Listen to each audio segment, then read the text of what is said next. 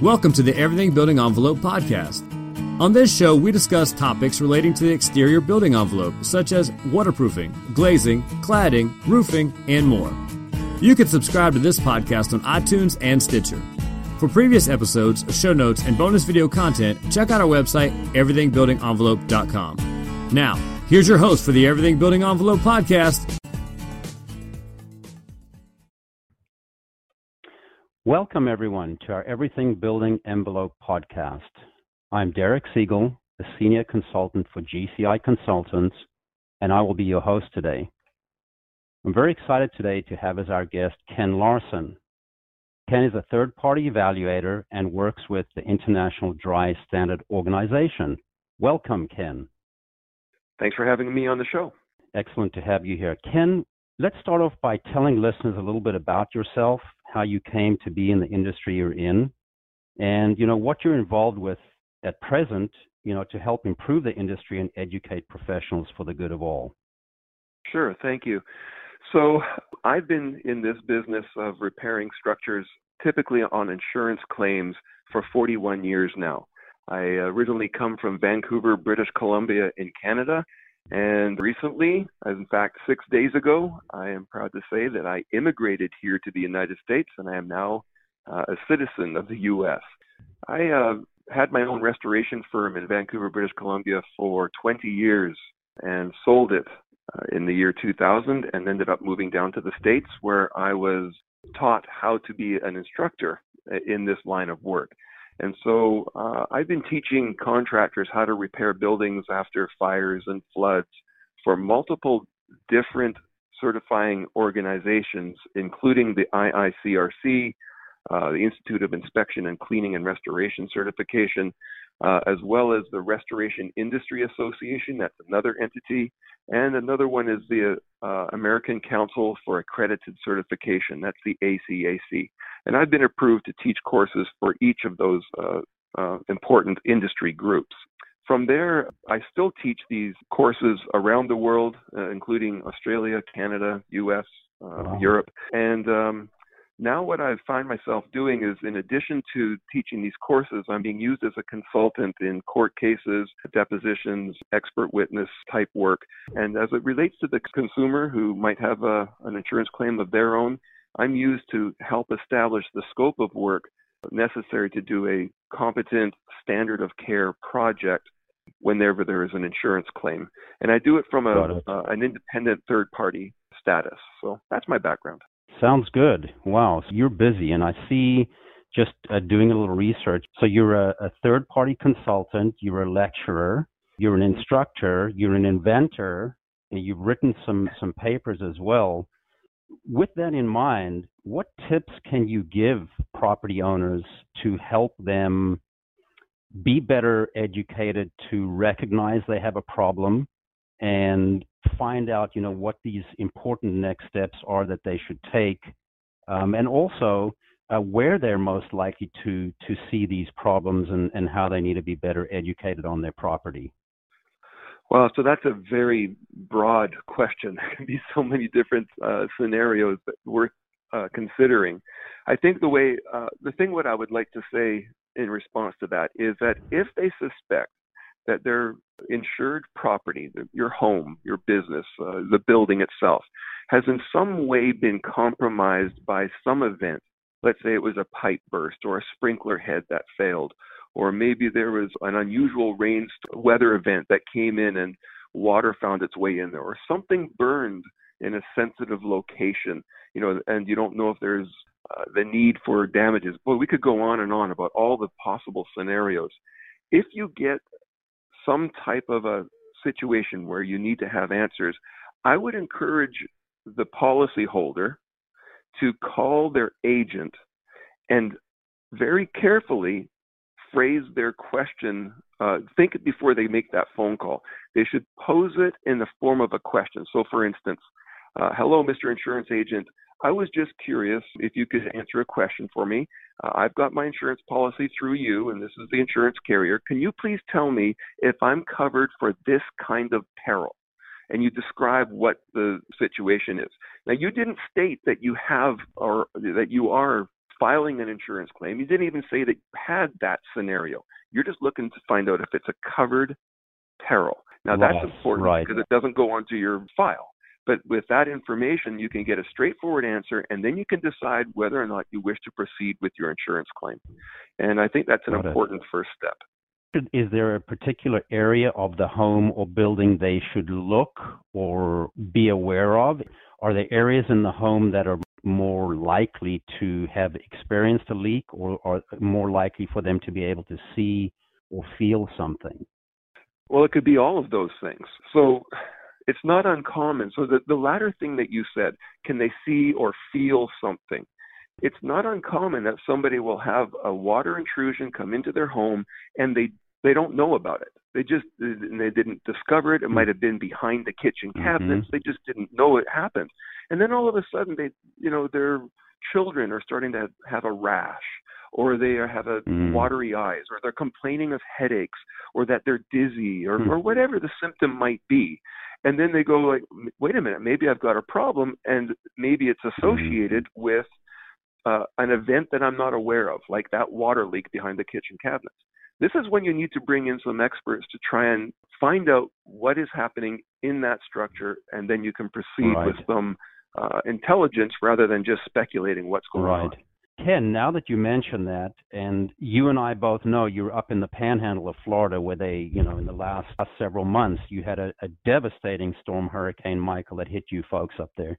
What are you seeing? What are companies not doing a very good job with in helping these folks? And what do they need to do a better job of doing to properly investigate, document damage, and give these owners the right information and guidance in order to get them back to a sound condition? Right. Well, this is a really good question, and it's an important one.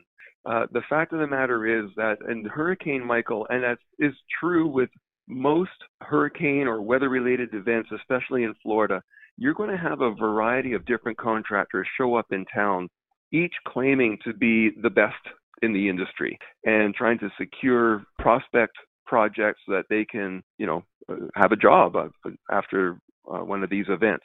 Now, it attracts these weather events attract the full scope of quality of contractors. I have seen some of the finest work in my entire career uh, as a result of some of the repairs performed in Hurricane Michael. I mean, seriously, just case studies of perfection. Really proud to be associated with those kinds of jobs. And on the other hand, I've also seen some of these jobs that are so embarrassingly substandard that you wonder how they are going to get any revenue whatsoever out of what they do. They have no business being in the industry. And I think that that's true of all industries on the planet is you're going to have some good guys Right. and some bad guys. So hmm wh- what can the homeowner do to try and find out uh, what they need in the event that they have an insurance claim? The answer is look at who is involved. So, for instance, if the insurance company says, oh, you need to use my preferred vendor, well, there's a reason why they are so called preferred. And so the question is, whose interests are they serving? Are they going to serve the property owners or their client, which is the insurance carrier? And you know, this kind of is a, a good segue into the second thing that a, a, homeowner can do, uh, aside from the, the first step of calling the the agent and making sure that they are covered for a particular peril. The next thing they can do is they file a claim, find out if the insurance carrier is in a contractual agreement with the entity, this restorer, that they want to bring into the house. If they are a preferred vendor, there's a very good chance that there is a written agreement in place on the terms of that relationship, that they will or will Mm. not do certain things, or they'll limit prices or limit. So just you know, there's some terms that are in there. So- Mhm. yeah. So it's, it's it's completely appropriate for the policyholder to inquire from the claims representative if their preferred contractor is has an agreement with the insurance carrier for this arrangement and then ask for a copy of that agreement. I mean, you're you're about to enter into a contractual relationship with this contractor. He's going to ask you to sign a form. But if he's already Right. got a contract in place with another materially interested party, being the insurance company, that may be Mhm. a conflict that you would be concerned about. So research that.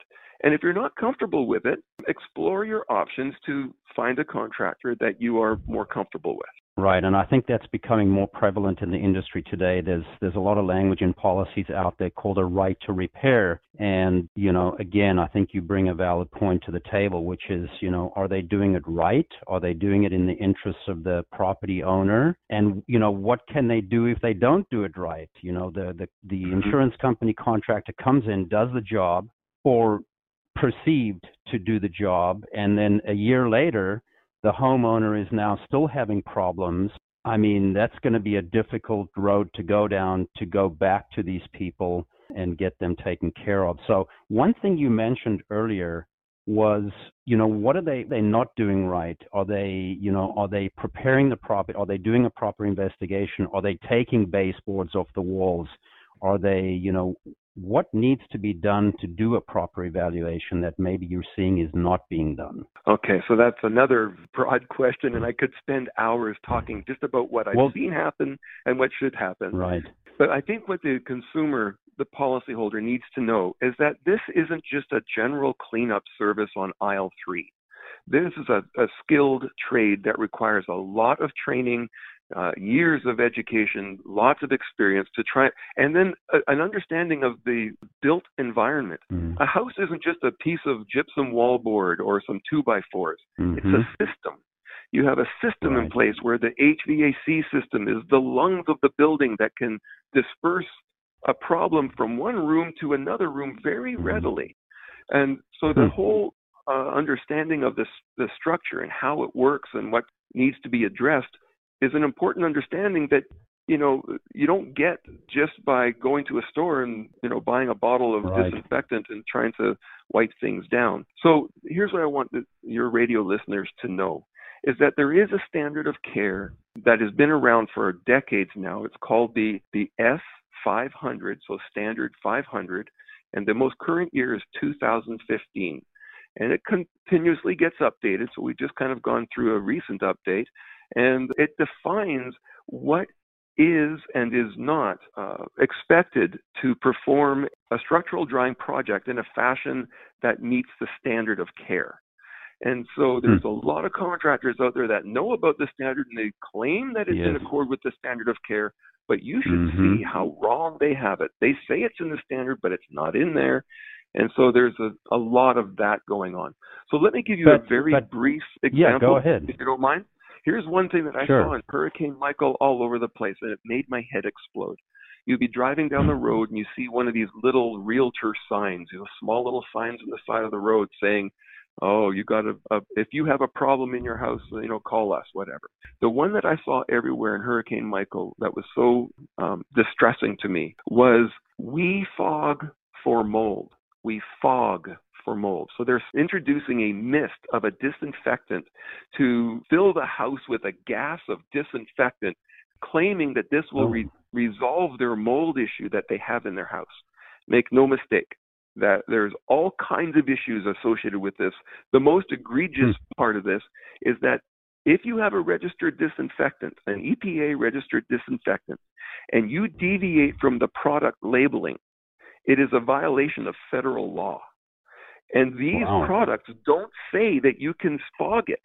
You're introducing that into a space that people will breathe, and it's engineered to right. kill stuff. Why would you hmm. subject your homeowner to that potential issue? So this was happening all over, and they were charging exorbitant rates. I, I, I will say this on this That's show. Terrible. The product typically costs twenty dollars a gallon, just so you know. But they put it through a, a machine that makes a wet mist and mm-hmm. so they're using very minimal product, and then they're charging thousands of dollars for the service. Wow. They've got hmm. pennies invested in it, and I feel so bad for these poor uh, policyholders because they are paying a premium price for something that right. is pure snake oil. It doesn't and that work. can and that can hurt them actually. Yes, absolutely, it can. So so beware so, of the fraudulent um, yeah, charlatans that come into these zones. Out there. They're all over the place. Mm-hmm. So now that you mention that, I've got moisture in my home or my building. In my mind, I mean, a lot of these homeowners are thinking, let me just turn the AC down, cooler. Let me put some fans on. Let me open a window or two. is it a technology? Is it a science? Or is it just machinery? Do I just need three machines and the fans? Is it just a, a formula or a calculation? Tell me a little bit about that. Well, I, again, I could spend days on that subject too. The bottom line is this insurance carriers believe, uh, or insurance claims rep typically try to control their costs by limiting how much equipment is placed on a job site, alleging that as long as you have two or three air movers or whatever the number is and you know one dehumidifier that the structure will dry in an arbitrary time frame usually they claim that it will be dry in 3 days. Uh, for the record there is no such reference to any time frame like that in the industry standard. Furthermore the subject of air air mover counts and dehumidifier counts there isn't a single reference and there never has been any reference in the industry standards that state that if you install a certain quantity of air movers or dehumidifiers, it will result in a dry structure. It doesn't say that. It especially doesn't say it'll happen in three days. So the question is, mm-hmm. what are these equipment formulas that are spoken of in the standards supposed to do? Here's what it does. Whenever you have wet surfaces in a building and you turn on air movers, you're going to increase the rate of evaporation. Yeah, it's going to get real humid in there. So there's going to be a spike in humidity at the start of every drying job. So how do you manage that humidity that you're you are generating? And that is when the standard describes this formula that in order to control and manage the anticipated spike in humidity the moment you turn on the air movers, you would install mm-hmm. a minimum of so many dehumidifiers. That's all it's saying. Now, it doesn't promise a dry building. It just says this right. is a technique that you can use to manage mm-hmm. that anticipated spike in humidity. And that's it. And so it's a really twisted understanding when you see any reviewer of a insurance claim when they say, oh, right. "Oh, you had too much equipment or not enough equipment," mm-hmm. and that needs to be corrected forcefully because when they imply that these equipment formulas result in a dry building, they are dictating that there be a substandard right. approach to the effort hmm. to restore the building. So then, in my opinion, it sounds like it takes quite a lot of skill to know exactly what you need to do, not just simply the machinery and the equipment. It sounds like it's a, a science to me. I mean, there's uh, interpretation no that's required according to the type of structure. The, the the area of the country, you wouldn't use the same process in Florida as you would in in Canada or Arizona, and you can't just have anybody off the street doing this. You need a specialist that's been trained and and understands the process. Absolutely. So that's another really good question, and it's an important one. Is that it's not the tools that the contractor would bring into the house that results in the dried structure. It's the technician's skill with their tools that will result in the in the desired results. So here's the illustration I do like to use. A car mechanic can spend tens of thousands of dollars uh, purchasing the best ratchets and wrenches that money can buy. It's not uncommon to spend over $50,000 in one of these red toolboxes that you might have uh, for repairing your car. So imagine you had that much money and you went out and you bought this amazing toolbox and put it in your garage. And then you bring your car into the garage to park it for the night. And you park it two feet from the very front of this $50,000 red toolbox and then you go inside and you go to sleep for the night. When you come out in the morning, is your car fixed? Well, of course it isn't. It would be absurd to think that you know the tools would uh, produce the repaired car. Rather, it's the mechanic and his skill with those tools that will produce the um, the repaired car. And the same is true with all of these dehumidifiers and air movers that restoration contractors frequently bring into the home. It's not the air movers or the dehumidifiers that will result in the dried building. They are tools that are commonly used in that process, but it's not the tool itself. And so there are many ways in which you can configure uh, a responsible use of this equipment and produce a, a nice, healthy structure. But it does require an understanding on the part of the technician who is using those tools. So you mentioned other places in the country, Canada, Phoenix, Arizona, Nevada, and comparing that to the world of Florida. This is a huge deal because, I mean, we all know how humid and hot it is in Florida. And then you have these chilled indoor environments where, you know, the laws of physics dictate that high humidity and high temperatures are going to seek areas that are cooler and drier. This is just uh, physics at work. And so when we have some claims reps representatives who say, "Oh, that should have been dried in 3 days," we must remind right. them that not only are we in a hot humid environment, we're on the Everglades. This is wet soil, wet air, and hot air mm-hmm. and solar, you know, that's beating on the building, driving thermal energy and you know the humidity into places that it might not get into if you were in a uh, an opposite right. environment. So there's much right. to know, and it's not a simple uh, answer of just follow this formula and every building will dry. And you know, I'm a fan of no pun intended. When I walk into a building and I see something, obviously I'm like, okay, I see something. Sometimes when I don't see something yet something doesn't feel right, I'm maybe even more concerned when not, because a lot of people are under the impression, oh, if I don't see something, we're good. But you know, what are your thoughts on that? I mean, sometimes what you don't see that can that can cause more damage than what you do actually see. Well, what a, it's just quite humorous to me that you would bring up that subject after this very fascinating discussion I just had in Boston yesterday. And there was uh, an individual who uh, was at this event, and she came to me with some mold testing results. So these are results where uh, some consultant will come in there with a device that will uh, pull a sample from the air, and then they send it to a laboratory, and they look at this little glass slide with a thin film of grease on it, and they want to see, you know, what kind of particulate stuck to the grease. And um, from that, they can say, oh, there was this species of mold and this hair fragment and that dust fragment and whatever. And then from there, you can try and figure out if there's an issue in the built environment or if there's not. Well, one of these tests, like, there was four samples that were collected. One of the samples was perfectly clean. I mean, perfectly clean. There was no dust, no debris, no mold spores, nothing in the air. Well, that's a th- you know a, a test where there's you know, no apparent problem. But the fact hmm. is, that was a huge red flag because to have an air sample with nothing in it, there's something going on in there. That is so such a rare, rare occurrence that you would have a perfectly dust-free environment in somebody's home after walking around on the carpet and the HVAC system is running and on and on you go. So what was going on there? So there's a there's a sample with nothing. Here's what the conclusion mm-hmm. was after uh, conversing with my expert colleagues. He said after 40 years of him doing samples, he's seen maybe 15 or 16 of those samples where nothing came back.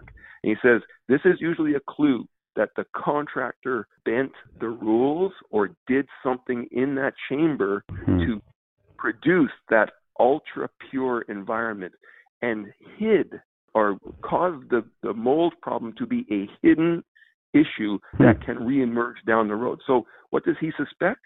He suspects that the contractor went in there and fogged the area with a sealant. This is different from trying hmm. to fog it to kill mold.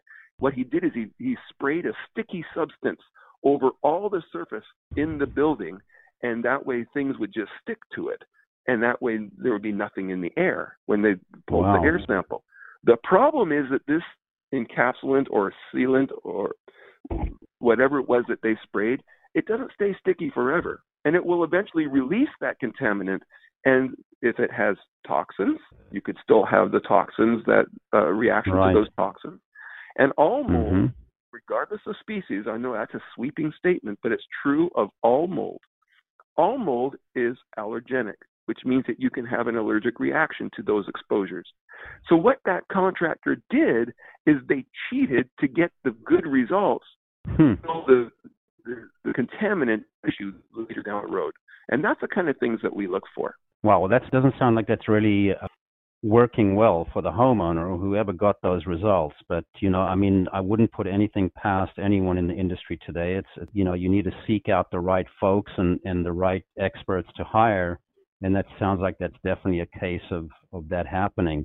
With that said, I know I've seen over the past couple, two, three years, the intensity of the storms uh, more coastal flooding, and probably the likelihood that things are not going to get better as far as our exposure to these events and moisture coming into our properties, especially along the coast. What advancements have you seen recently in the industry compared to the last, you know, 20, 30, 40 years that you've been doing this that, you know, can that we can feel encouraged that, you know, you guys on your side are, you know, making these advancements and and improving the technologies out there. What can you give us that'll make us feel better and and you know, easier to sleep at night knowing that, you know, things are getting better on that end while the climate, obviously, and, and the intensity of storms, you know, continues to go in the other direction. Right. So, in order to answer that, I think it's important that everybody understands that there is an inherent uh, conflict of interest that exists on an insurance claim. Insurance companies are publicly traded firms. Therefore, they have a fiduciary responsibility to produce profit for their shareholders. And every dollar that is spent on an insurance claim is one less dollar for their shareholders. So there must be an effort made to limit these expenses in order to make the uh, the stock as profitable as possible for the shareholders. So we understand that, we accept it. It's just the nature of that business. With that right. in mind, we now understand why there is such a vigorous attempt to try and limit the scope of work and costs associated with repairing a structure. I get it. But now that I understand it, what can we do to bring fairness to an insurance claim for only the repairs that are needed, justified, usual, and customary? That's the challenge. The insurance company is trying to keep the cost down. Contractors are inspired to in, to make as much profit as possible. Therefore, Inflate them, they want yeah. to have uh, you know there's there's the conflict. So how do you control that? And you know, there's been bullying techniques that have been attempted by certain entities who are trying to sell the service of we will beat up the contractor's invoice and save you 30%. In fact, they've published that. So a few of these entities have gone out there and said, we will save the insurer, insurance carrier at least 30% by beating up the contractor's invoices, whether it's justified or not. Now, that's a very adversarial approach to this business transaction. So the, the latest trends are this that I'm seeing, and I'm encouraged by it, is a greater and more consistent uh, practice of bringing qualified experts to figure out what is actually needed to in that uh, structure and is in accord with the standard of care, not inflated, not an insurance claim shortfall, just what's necessary. And so I'm finding more and more policyholders with an insurance claim are calling either an attorney or a public adjuster for representation. This is, at least in the state of Florida, has become uh, almost uh, a necessary practice because there is such an adversarial experience when trying to settle an insurance claim in Florida. And the other thing, I'm extremely busy being called in when there are uh, questions of the sort of, you know, what what needs to happen on this job. Is this really? Here's a case in point.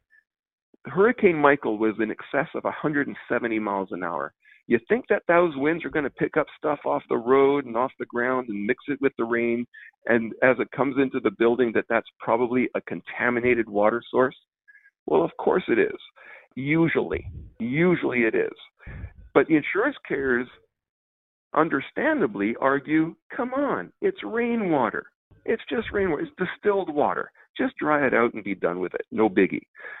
Mm-hmm. But at the end of the day, is the policy holder having a house returned to them that is free of the contaminants that were introduced from the covered peril, the, the, the rainstorm, the hurricane. Is it free of that? And this is where it takes testing to determine if, in fact, the structure is repaired correctly. This is how I'm involved uh, in, in my business, is that I'm helping determine those answers.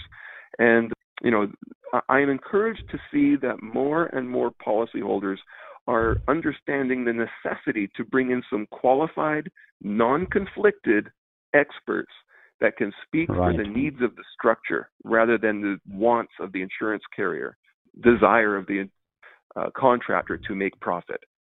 So Got it. I'm encouraged. So you are encouraged. Well, that's that's a good thing.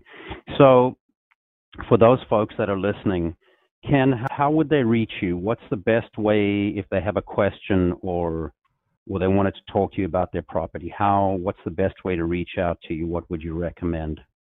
Well, I would welcome all uh, inquiries, even from the insurance carriers who want to talk about this uh, and some of the things that I've said. Uh, homeowners, contractors, I'm uh, happy to speak to any of them. They can certainly uh, reach me on my email, ken at drystandard.org, or my phone. Um, go ahead and give me a phone call or text message. I'm fine with that too. Area code 817 542 1189. Great. Thanks. I appreciate that. I, I'm I'm pretty uh, confident that all of our listeners uh, got a lot of benefit out of our podcast today. I want to thank thank you, Ken, for joining us and sharing your your history and your experience with the, our listeners. And just wanted to say thank you for for coming on the show. I think it was very beneficial, and I certainly enjoyed it. For those of you that um, that were listening, thank you for joining us on on today's podcast on everything building envelope. Uh, please check in on us for you know future podcasts. We aim to bring you you know the most the latest information and technology out in the industry today regarding the building envelope. And I encourage all of you to follow us on uh, on LinkedIn, Facebook, and Twitter. Once again, thanks so much, Derek Sieg with GCI Consultants with Ken Larsen. Thanks so much for listening today. My pleasure. Thanks for joining us today. Please subscribe to this podcast on iTunes or Stitcher. For more information on the Everything Building envelope, previous episodes, show notes, bonus video content, and much more, check out our website, everythingbuildingenvelope.com.